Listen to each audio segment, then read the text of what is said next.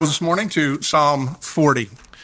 If you've been with us for a time, you know that our study that we are uh, participating in or we are working through is the book of Hebrews.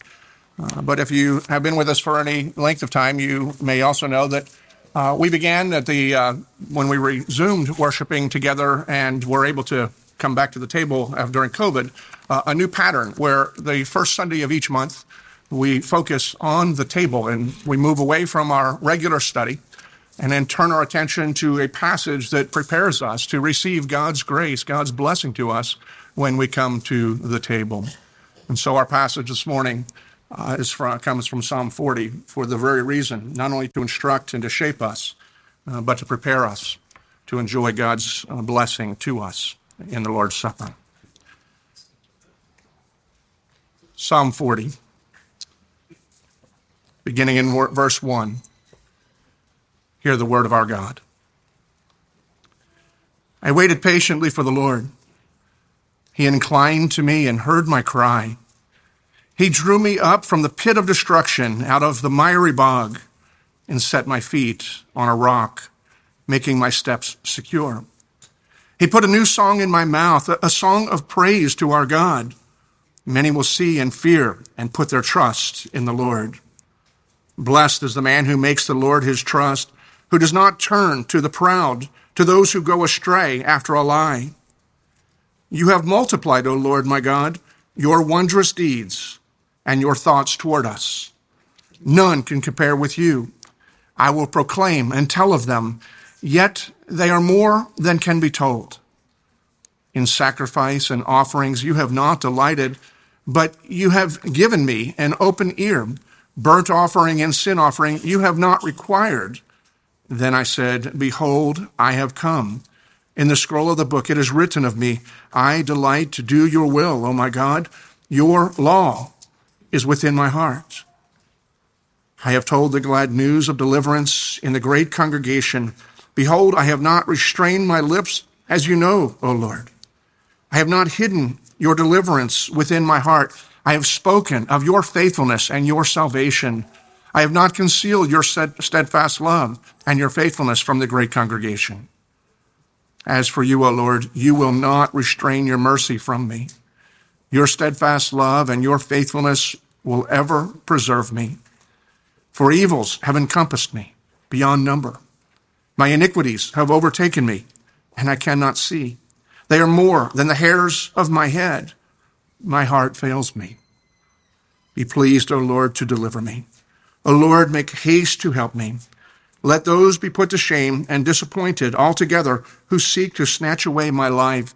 Let those be turned back and brought to dishonor who delight in my hurt. Let those be appalled because of their shame who say to me, Aha, aha. But may all who seek you rejoice and be glad in you. May those who love your salvation say continually, Great is the Lord. As for me, I am poor and needy, but the Lord takes thought for me. You are my help and my deliverer. Do not delay, O oh my God. Let's go to the Lord in prayer. Father, as we read your words, these words, may they become our words. For we are all poor and needy, some very keenly aware others not so in tune. Uh, but you, O Lord, are the giver of all good things. You have created us to have fellowship with you, to flourish, and to have great joy. And so, Lord, we pray that you would be at work within us to shape us, to tune our attention to you, so that regardless of what we face in this life, we might experience that fellowship, that joy, that assurance that comes with your deliverance. Lord, shape us by this word that we may see and experience your hand in every aspect of our lives. Knit us together as your body that we may encourage one another, that we may praise your holy name, for you are worthy. To you, Lord, we give glory. To you we honor as we turn our attention now to consider your word. May your spirit speak to us, giving us insight, but even more, shaping us to who we are to be that we may honor you. We pray all things in the incomparable name of Christ, our Redeemer King. Amen. On May 17th, in 1965, Beatles Paul McCartney recorded his song Yesterday, which is, according to music industry, the most um, covered song in all of history. The song apparently came to him in a dream. He was sleeping, and the tune came to his to mind. And when he awoke, he went to the piano and he played it so that it would be embedded in his in his uh, in, in, his mind, so that he wouldn't forget it. But he had this knowing feeling for uh, several weeks, actually, that he must have heard it somewhere before. So he went to different music recording studios all around his uh, area of, of London where he was then living and asking if they'd ever heard this tune. And each one saying no, they, they had not heard it, they had not heard it. So after about a month, he felt comfortable enough that uh, it was his tune, his original tune, and he began to write the lyrics for it, and then they recorded uh, the song.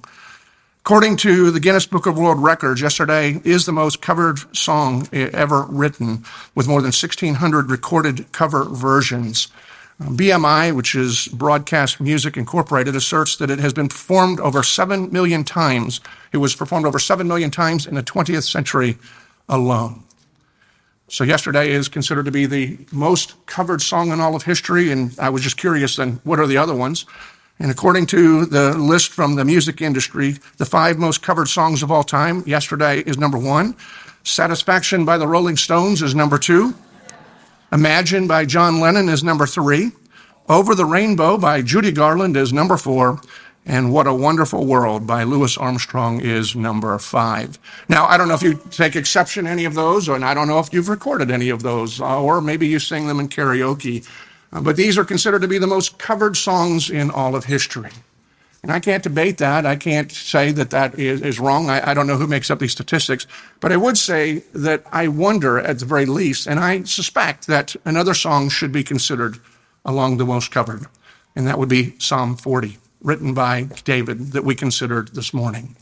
So David wrote this as a, a song, as a, a just as he was writing an expression of his heart. It's poetic, but it is a it is a song, and the Lord saw that as a song that it was worthy of being put into his Psalter, the collection of Psalms, which is sometimes known as the, the Hebrew hymn book. And once you get put in the Hebrew hymn book, it was now open game for everybody to sing it as a cover. Might want to consider that kind of Hebrew hymn book karaoke. Everybody has an aspect of it. And so now everybody is able to sing it. In fact, some of you may be aware that the Irish band U2 actually covered this song in the early 80s. And apparently it was not something that was intended. But they were finishing up one of their early albums, and they recognized as the time in the studio was coming to an end that they needed one more song to complete the album. One of the band members began pounding out a, a, tune that he had started writing sometime before, but he had shelved. But now they were pressed for time, and they needed this other tune. So he said, Well, what about this one? And so he was playing the tune. Other band members said, It has some potential. And they got more and more convinced of it. They refined the song as it had been written, and now they needed some lyrics. Apparently, while he was listening to the song being played out by his bandmates, the lead singer Bono opened his Bible to Psalm 40 and he began to recite and then to sing in long in line with the tune that was being played. The song was only released as a single in England or I'm sorry, in, in Germany. But it has been played at the end of their concerts as a regular practice. In fact, it was throughout the 80s and the 90s, it was the end of their concert always. And they simply titled it 40 because it comes from Psalm 40. It's been covered many, many times in many places, but what I want this morning is for you and for me to embrace this song, that we would cover it, maybe not recording. Some of you that would be good, some of us that would be painful. But that would be the song of our hearts as we live out our lives in this world.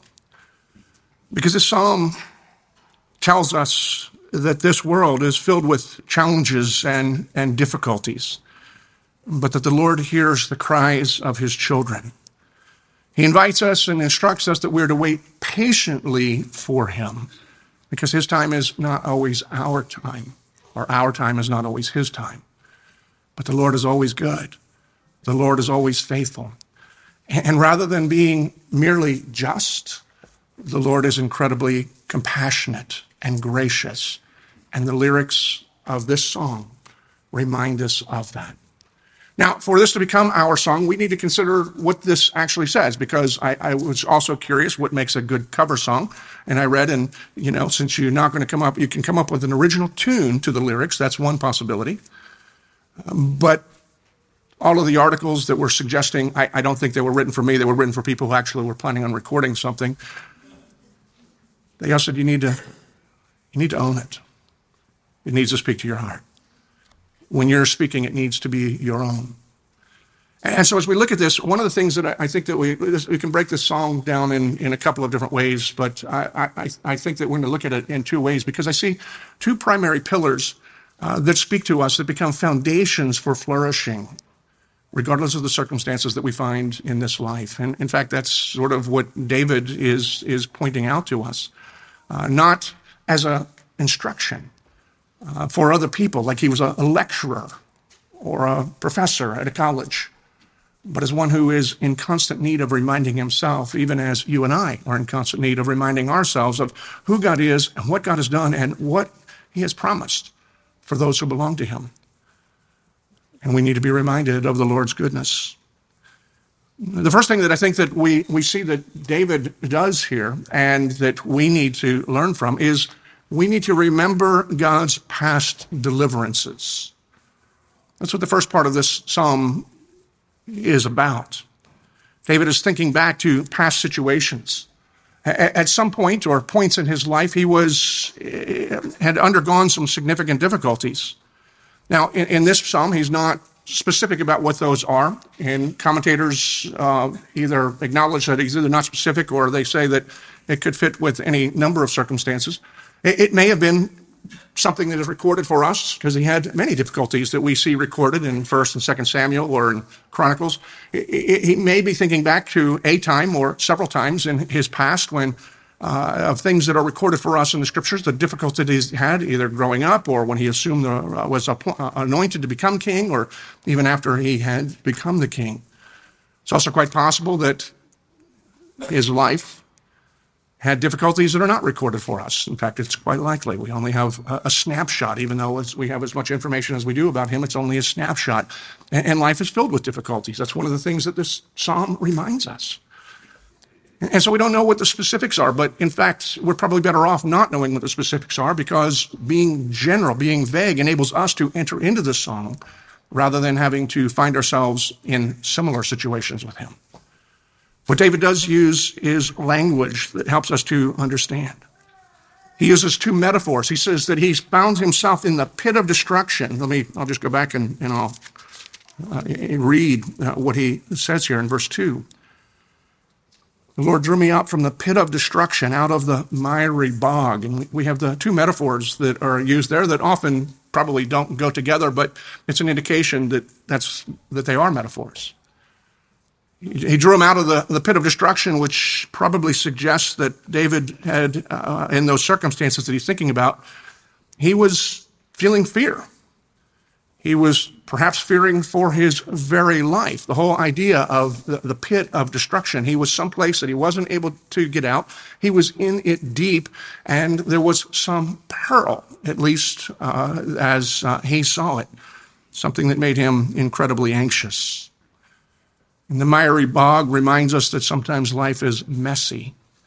And in this situation, the metaphor may suggest to him that he felt helpless in the situation. There wasn't anything he could do. You think about a, a miry bog or a mud pit. If you've ever, you know, been in a situation where the mud is deep and you find yourself sinking, in fact, sometimes eh, when you find yourself in that situation, when you move around, the more you struggle to try to free yourself, the more it seems like you sink in deeper. And that may be what David is describing from his past situation as well. That he was in a situation where not only was it messy, but each time he thought that he would find a way out, each time he tried to help himself, it just seemed to get worse. He was more stuck in a situation and therefore he was helpless and would have been hopeless except for the deliverance of God. He drew me up from the pit of destruction, out of the miry bog, and set my feet upon a rock and making my steps sure. He's remembering the circumstances that he was in. And every one of us can identify with that. We have difficulties in our lives. Sometimes we are fearful, maybe not for our life, but for an aspect of our life that might be dying. Could be a relationship, could be a job, could be your retirement account, it could be, you know, health, it could be any, any number of things. But there, the, the future looks quite frightening. And we know that life is messy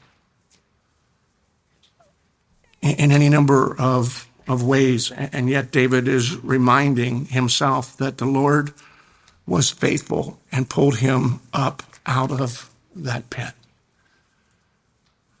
And the prescription that he seems to give at the beginning of this psalm that he's giving for everybody, he, he begins with I waited patiently for the Lord. He inclined to me and heard my cry.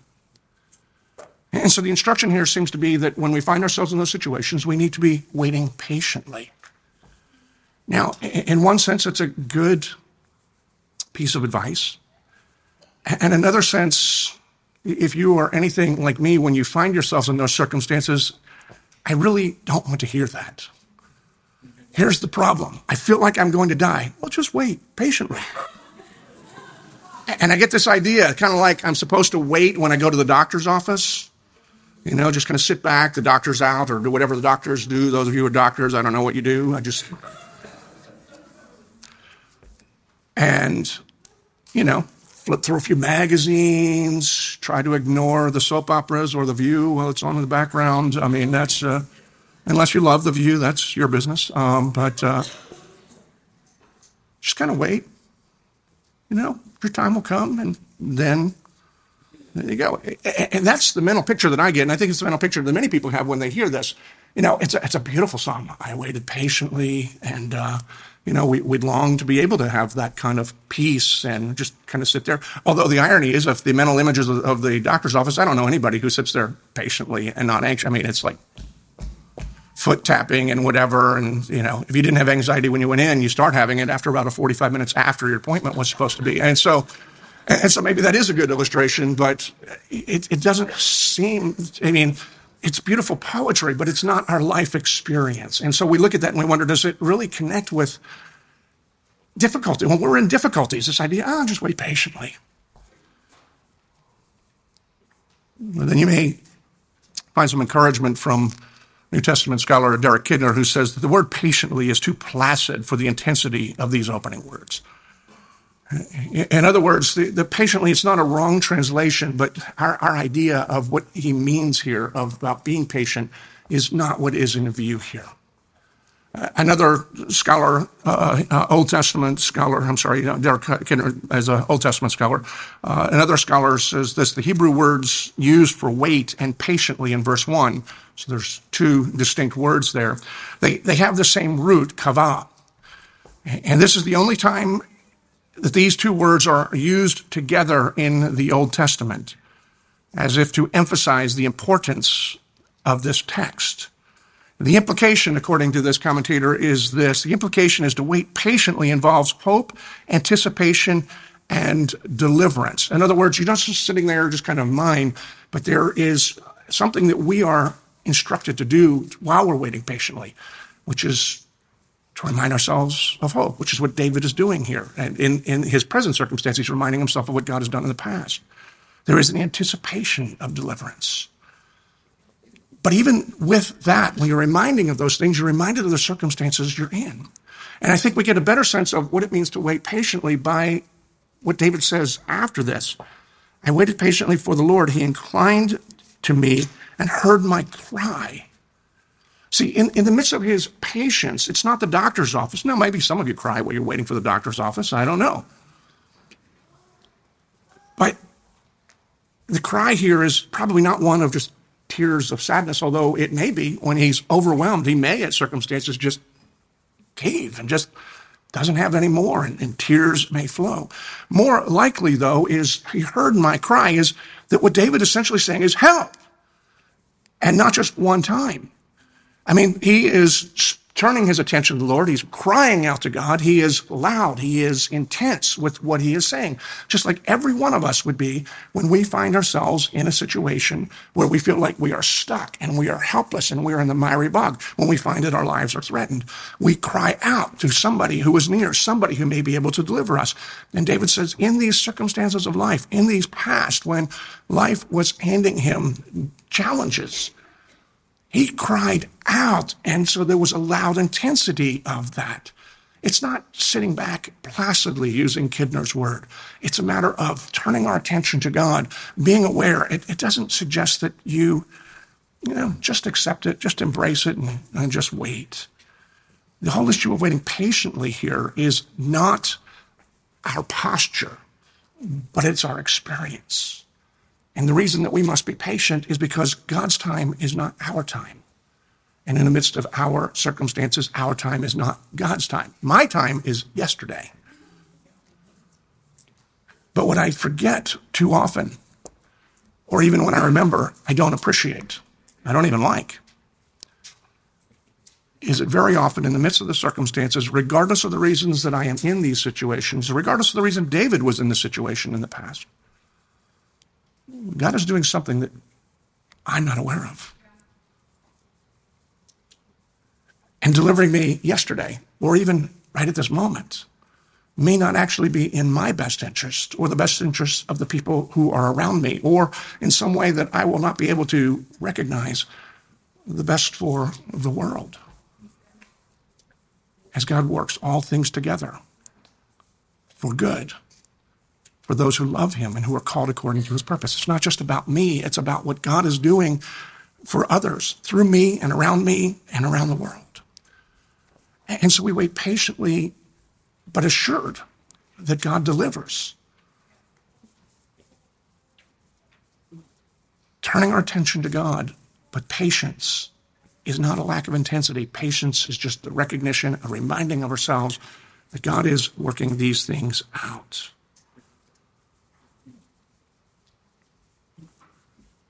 And we are called to remind ourselves of our own experience and times when God has brought us out of the pit of destruction, brought us out of the miry muck, and planted us on firm ground. It may be that some of us would benefit from journaling. Maybe some of you already do and writing these things down if you're prone to forget. There's something that is incredibly powerful about going back and, and remembering and, and reading of times where you've seen God answer your prayers and God has delivered you from certain things that seem threatening at a time when you are you don't even have to be in uncertain circumstances. It's, it's encouraging, but particularly when you're fi- facing uncertain circumstances, to go back and read how God has delivered you in the past. Yeah how he has answered your prayers in the past. It's an incredibly encouraging thing. And so if that's not a discipline you have, it may be one that you find beneficial. Now, one thing that I would also suggest, it's really not part of the text, but just since I'm already making the suggestion, that you avoid doing one thing that I often do. Um, you know, there's the, the, metaphorical truth of we're supposed to look at the Old Testament scripture and, and see that we are Israel. We always, as Americans, like to make ourselves the hero, but we are the people of Israel. What I tend to do is remember that God has delivered me in the past, just like Israel. But then I think, so Lord, have you brought me here to die? Is that the whole point? You saved me from these past things so that, you know, you can do me in now. This is a confession, not a suggestion that you embrace this. Um, the whole point of remembering is not just about our circumstances, but remembering the character, the nature of our God, and being reminded of God's past deliverances is one of the foundational pillars of a life flourishing in a world that is chaotic and sometimes feels very cruel. The second pillar that goes along with it is not only reminding ourselves of the way that God has delivered us in the past, but to remind our, ourselves uh, of God's promises for deliverance. So God has already acted in our lives in, in certain ways, but he's acted consistent with his own principles. He's acted consistent with his own promises. And those are the things that we cling to. The, the experiential that we remember is, is beneficial. It is a foundation for our heartening. But the true foundation is the character of God and, and his promises. And, and David seems to remember, to know that because he, he goes through this whole thing and then he comes to his present circumstance. So David is not just writing about, yeah, I remember back when I was having difficulties and God has delivered me. That's the beginning of the psalm. But the, the purpose of the psalm, the, the reason for his writing is apparently he's found himself in difficulty yet again. And so he's going through the process of reminding himself first, and then he's now trying to remind himself so that he would have his hope, that he would have the assurance that God would deliver in accordance with his promises. And, even after he acknowledges this, he, he says uh, this in verse 11 As for you, O Lord, you will not restrain your mercy from me. Your steadfast love and your faithfulness will ever preserve me. And so David's hope is not just on God's record in the past. And David's hope is not even on his ability to earn or warrant being delivered uh, from the circumstances it's in, as, as we'll see in a moment. David's hope is in the character of God, remembering what God is like, remembering what God has promised. And because of that, he has, in the midst of the circumstances that he still finds himself in, he has this assurance that the Lord, Lord, you, you will not restrain, you not, you won't hold back your mercy, your steadfast love, and, and your faithfulness is going to preserve me, is going to deliver me. Your purpose in me and through me and for me will be done. I have this great confidence. And so he, he lays that out. Now, he does tell us in, in this passage, in, in the next verse, some of the, the reasons for his present angst. In verse 12, he says this For evils have encompassed me beyond number, and my iniquities have overco- overtaken me, and I cannot see. They are more than the hairs on my head. My heart fails me. And so we get a sense of what he's feeling in the midst of his anguish. This guy who's waiting patiently, who has waited patiently for the Lord, his heart is failing. And that itself should enable us to identify with this. This is not just kind of a, a happy song. This is somebody who is going through a process, making sense, crying out for deliverance from the circumstance that he is in now. And there are two reasons that he lists for the circumstances that he's experiencing. One is the evil that's all around him, and the other is the sin that's within him. And these are pretty much the two universal reasons for, uh, for, for difficulty. Now, there are other circumstances as well, and it's important, particularly at this time, that, that I say that. There are other circumstances that people experience hardship and difficulty that has nothing to do with either evil or with sin. Those just happen to be circumstances in life, living in, in this world uh, and just the powers and other things in this world. We're seeing an example of that as you turn on the news this weekend, where people have had their homes totally wiped out throughout Florida uh, because of Hurricane Ian. This is not the Lord's judgment, although some people are going to go and claim that. You know, every person that happened to be in the wake of that path must have done, you know, we're all sinners. This is just living in a world. It's perhaps a part of living in a broken world. And, and yet, this is also the way that God had created things, the, you know, hurricanes, whatever, just the, the power of God. That's not indication of evil, and it's not necessarily because of, of sin.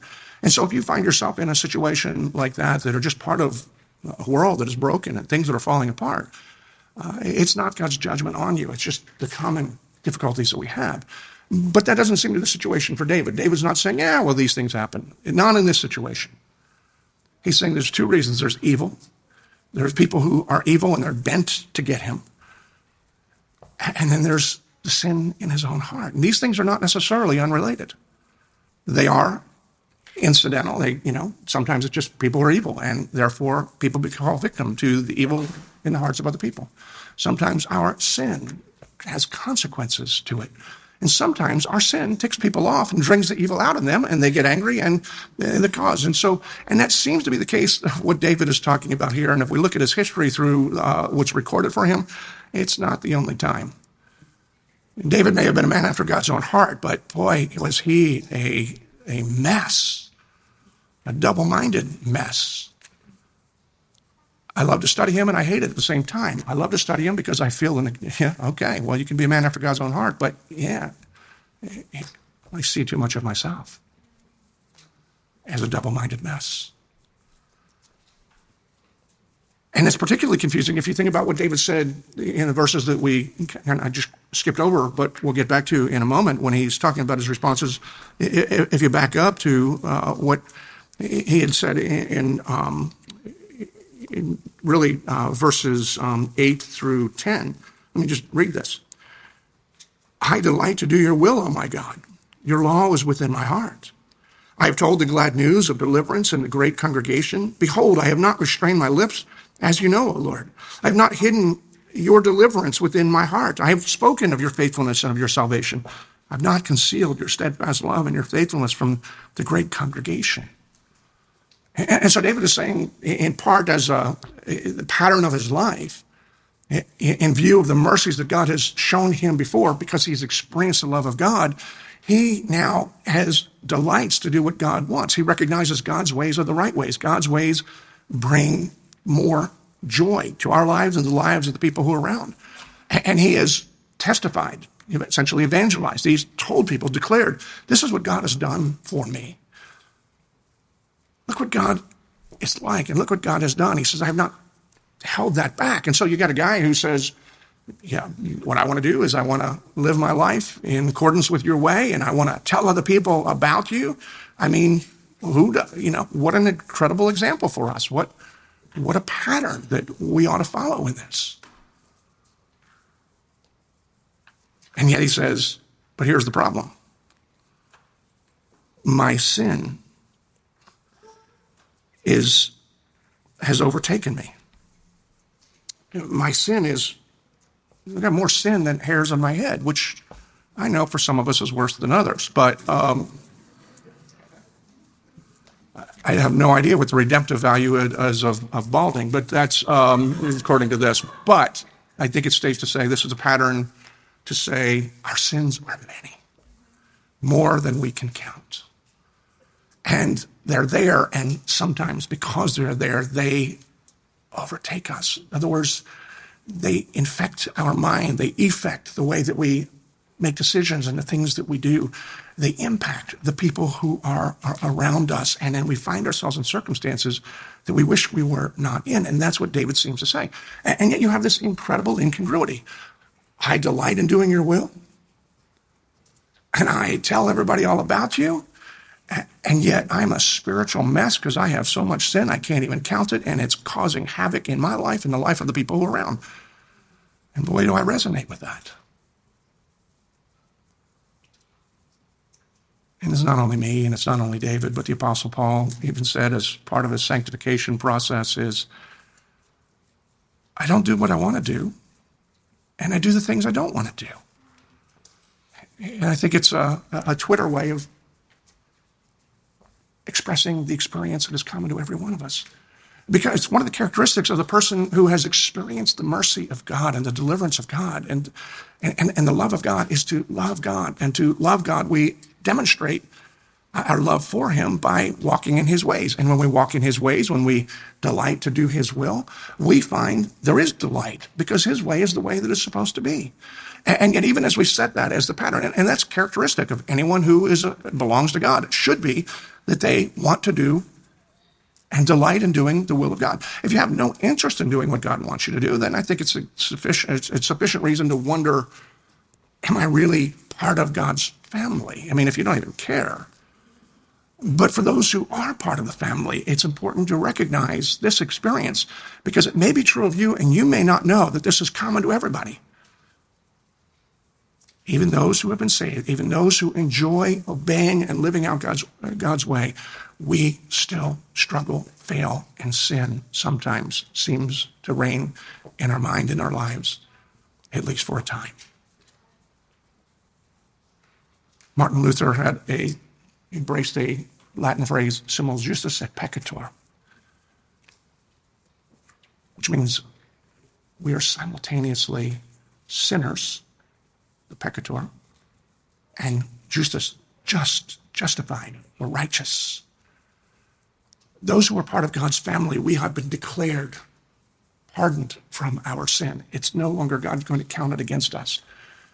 But the reality of sin still exists, and we need to be aware of that. And it's, I think it's telling just how aware David was of his sin. He just said, Yeah, sin, I made a mistake. Uh, you know, I have this temptation. I have this continuing temptation. There may be temptations that were stronger than others, but he says, the amount of sin that's in my life, I, I don't even, I, I can't even count it. But an awareness of sin actually enables us to grow in God's grace because it brings humility. It shows us our need. It prompts us to cry out to God, who alone can deliver us from sin and the circumstances that our sin puts us in. And so David is giving us a, great example here of an honest assessment, which brings humility. And in his humility, he's crying out to God, but he's crying out to God with incredible assurance because his hope is not rooted in his performance or promises of better behavior in the future. His hope is rooted in the character and the promise of God. And particularly, his hope is rooted for him, one who was to come, who would also cover his song. For us, one who has already covered this song and that person is Jesus. A few weeks ago, when we were studying Hebrews chapter 10, you may remember that the author of the book of Hebrews attributes verses 6 through 8 to Jesus in such a way as if Jesus himself had spoken those words. And, these words that the writer of Hebrews says, and this is the hope that all of us have, and the reason that I, I think it's a wonderful preparation for the table. David writes, by the inspiration of the Holy Spirit of Jesus, in sacrifice and offering, you have not delighted, but you have given me an open ear. Burnt offering and sin offering, you have not required. Then I said, Behold, I have come. In the scroll, the book is written of me, I delight to do your will. Oh my God, your law is within my heart. Now, just to touch on it, because we need to be reminded, and some of you may not have been here, it may be confusing when it says here, David writing, you know, he's the, the second king of Israel uh, God's law is still in effect. There is a distinction between the, the king and, and, and the priesthood here, and the sacrificial system was still being practiced as it was put in place to be done. And he says, in sacrifice and offering, you have no delight. Okay, that might be a surprise, but that's not so much confusing. But burnt offerings, you have not required. Well, the whole sacrificial system was implemented by God and was being practiced more or less at different times in accordance with the way that God had done it.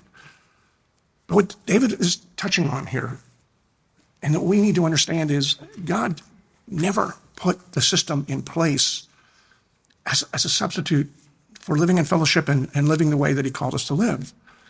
He put it in place in, in part so that we would be reminded of just how horrible our sin is. We would have a, a vivid reminder and then we would recognize his mercy, and that mercy should prompt us to live the way that we are uh, to live, not only toward God, but toward other people. And yet, people get so accustomed to offering the sacrifices, in part because they were still sinners, just like you and I. But they got so used to that, they didn't even think much about it. Up, oh, here's the penalty remember when I, I was uh, a kid, we were driving uh, across Pennsylvania um, on the turnpike, and they had just started posting the, the fines. If you're five miles an hour, 10 miles an hour over, this is what you pay, and whatever. And for whatever the reason, I, this stuck with me. My father made the comment, I guess they're telling you you just have to look at how much you can afford, um, you know, to pay. I can afford 30 miles over uh, this today. I'm in a hurry. I mean, that's, and I've driven that way their whole life. No, um, but. That's, um, but the people of Israel had become like that.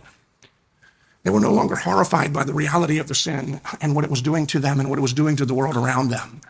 They just thought, ah, I did this, here's the price. And they became hardened to the reality of their sin, which just increased the fruitfulness of the evil. And so the Lord says, Look, I don't delight in this. I didn't put this in here because I wanted you to bring animal sacrifices to me. And when he's saying, Look, I don't require this, he required it not because this was the ultimate. What he requires is this Be holy as God is holy. And because you're not, and because I'm not, and David's not, and nobody from Israel was, there's a penalty.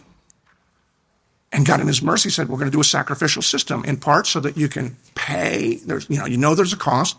And also because it's a foreshadowing of the sacrifice that's going to be offered once for all. And that will be my son, who will be the spotless lamb, who will be crucified once and for all. And so Jesus has covered this song beautifully and perfectly. And David's hope and our hope is in the fact that he has covered the song by laying down his life. He delighted in doing God's will. And what was God's will? God's will was to crush him for our iniquities and to raise him again to life so that you and I can be restored in fellowship to God and have hope and a future.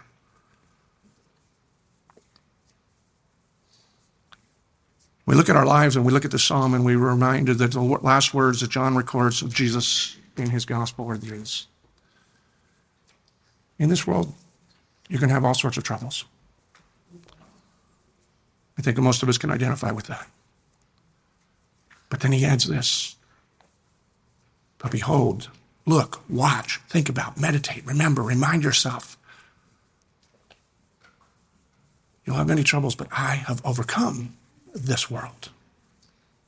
And we remind ourselves of that and we turn our attention to Him, regardless of the circumstances we're in. We see the character of God that delivers a people while they were in rebellion against Him. And He provided in the person of His Son, Jesus Christ. And when we remember that, we can have the confidence, we can sing this song, both the beginning, remembering of the past, how God's delivered, with the assurance of the future of the deliverance that we're going to have from our circumstances and even from our sin. And like David, we can finish our song as he does. May all who seek you rejoice and be glad in you. May those who love your salvation say continually, Great is our Lord. As for me, I'm poor and needy, but the Lord takes thought for me. You are my help and my deliverer. So don't delay, my God. Father, we pray that you would speak this to us, that we would hear you singing in our hearts, and that this song would become our song, for you have given us a new song. Let us sing it to ourselves in times of need. Let us sing it in times of celebration. Let us sing it to one another. But above all, let us hear you sing. For you have recorded it so that we may know, that we may have hope, even assurance. Lord, we put our trust in you. Give us peace, regardless of what we're facing. This I pray in Christ, the perfect sacrifice. Amen.